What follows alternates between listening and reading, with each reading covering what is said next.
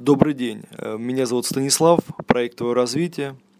Э, наши слушатели задают вопросы, которые касаются различных аспектов ведения бизнеса. Если вы тоже захотите задать э, вопрос нашим экспертам, то можете это сделать в группе ВКонтакте или в Facebook. Сегодня мы обсуждаем тему переговоры. У нас в гостях бизнес-тренер, бизнес-консультант в области продаж, управления и переговоров Евгений Житницкий. Евгений, здравствуйте. Добрый день. А, Евгений, а, какие ошибки наиболее часто встречаются на переговорах? Почему это происходит? И из-за неопытности? Как вы считаете? Ну, вы знаете, консультируя компанию, я замечаю, что основные ошибки связаны с тем, что люди хотят все-таки решить этот вопрос слишком быстро и силой.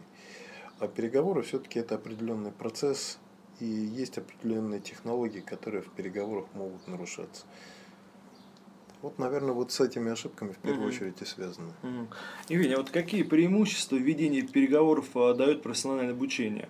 Сейчас а, популярны стартапы, которыми занимаются люди, не имеющие диплома в сфере бизнеса. Уменьшаются ли их шансы добиться своего на переговорах?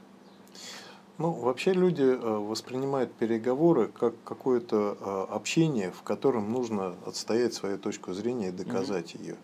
А на самом деле э, люди, которые пытаются вот таким образом поступать, они скорее участвуют в переговорах, а не ведут их. Им просто ставятся условия, и в эти условия они каким-то образом вписываются или не вписываются. Человек, который умеет вести переговоры профессионально, он ведет переговоры, а не просто в них участвуешь. Угу. Вот в этом, наверное, и есть разница. Э, Евгений, скажите, а вот что делать, если желаемая цель не достигнута?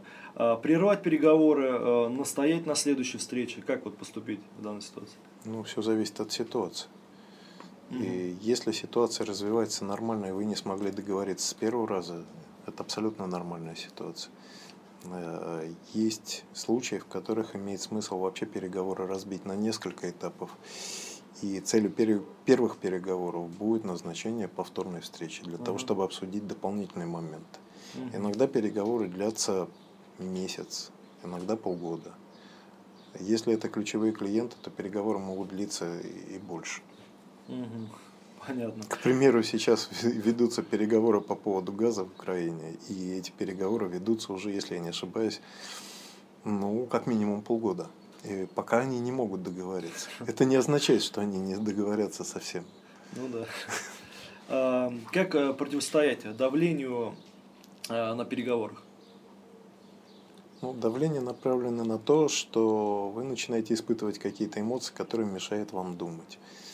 А, если вы можете анализировать, и э, самое главное, наверное, задайте вопрос, зачем человек это делает? Угу. Он это делает, потому что, возможно, его позиция слабая, а не сильная. И он таким образом хочет усилить свою позицию. А, если вы можете контролировать эмоции, то, скорее всего, давление, прессинг, манипуляция в этом случае с их стороны будут неэффективны. Угу. А, Евгения, вот о чем следует помнить, э, ведя переговоры в США, Японии, Китае, Европе? А, что там приветствуется, а что там не прощается? Ну, опыта ведения переговоров в США, э, в Японии, в Китае у меня нету. Но так немножко э, знаю, например, что в любом случае есть определенная ментальность, и она оказывает влияние, в том числе и на стратегию ведения переговоров.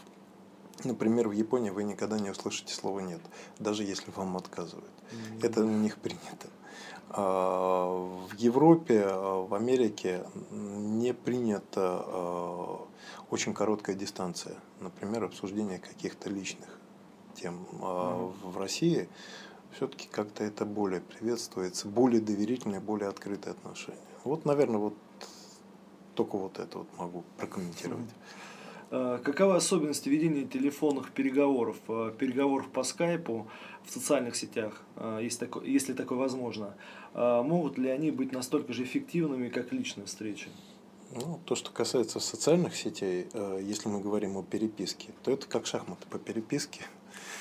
Наверное, все-таки лучше играть в живые шахматы, а не шахматы по переписке. Хотя есть люди, которым это нравится. То, что касается телефонных переговоров, если у человека нет опыта ведения реальных переговоров, то ему очень сложно будет вести и телефонные переговоры, потому что он э, лишается визуального канала, по которому он может анализировать, что mm-hmm. происходит на переговорах и как, насколько заинтересовал или не заинтересовал он клиента, насколько э, клиент клиенту нравится или не нравится то, что вы обсуждаете. То есть вы не видите его реакции. Если у вас есть определенный опыт, то даже не имея визуального канала, вы это сможете услышать. В противном случае будет сложно. Угу. Ясно. А что важнее, презентация или презентационная речь? А каковы общие рекомендации к презентации? Там цвет, количество слайдов, там э, блок схемы? Ну, самое главное в презентации это то, что э, тот человек, для которого делается презентация, должен быть главным действующим лицом этой презентации. Угу. Не вы, а именно этот человек. Он в этой презентации должен увидеть, каким образом с помощью вашего предложения он может решать свои проблемы, а не то, насколько ваше предложение прекрасно. Угу. А, если вы слишком много внимания уделяете себе и своему товару или услуге, своему предложению, то, скорее всего, это будет напрягать клиента. А, поэтому лучше всего, а, ну, есть такое правило адвокатов, никогда не отвечать на те вопросы, которые вы мне задавали. Это же правило касается, собственно говоря, и э, презентации, построения презентации. А вот как себя вести, если все изначально не заладилось, там опоздали, забыли флешку, там пролили кофе на собеседника? Хороший вопрос.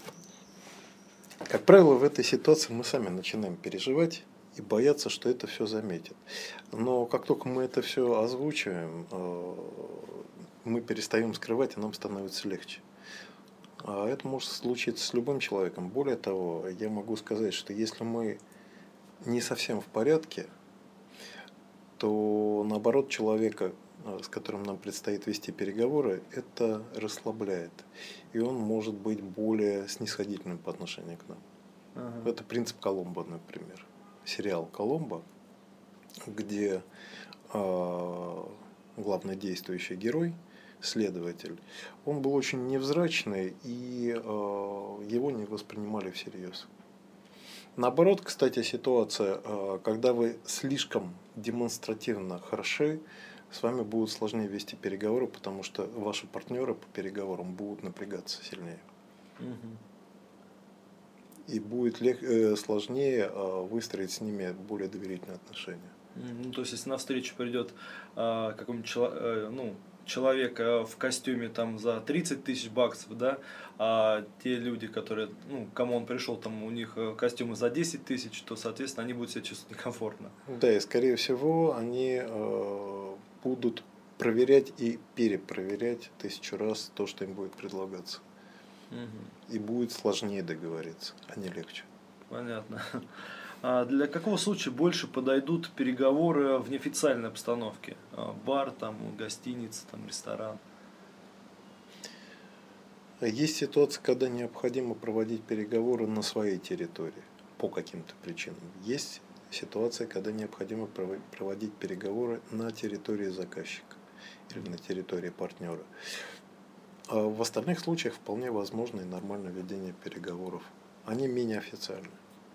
А, ну так э, нет, нет, в принципе, какого-то правила, да? Ну, я вел переговоры и в любой ситуации не могу сказать, что есть какие-то преимущества. Ну а легче, где там может быть легче? Там... Легче там, где вы подготовлены к переговорам. Ну да. Не, просто обстановка, она тоже, наверное, может влияет.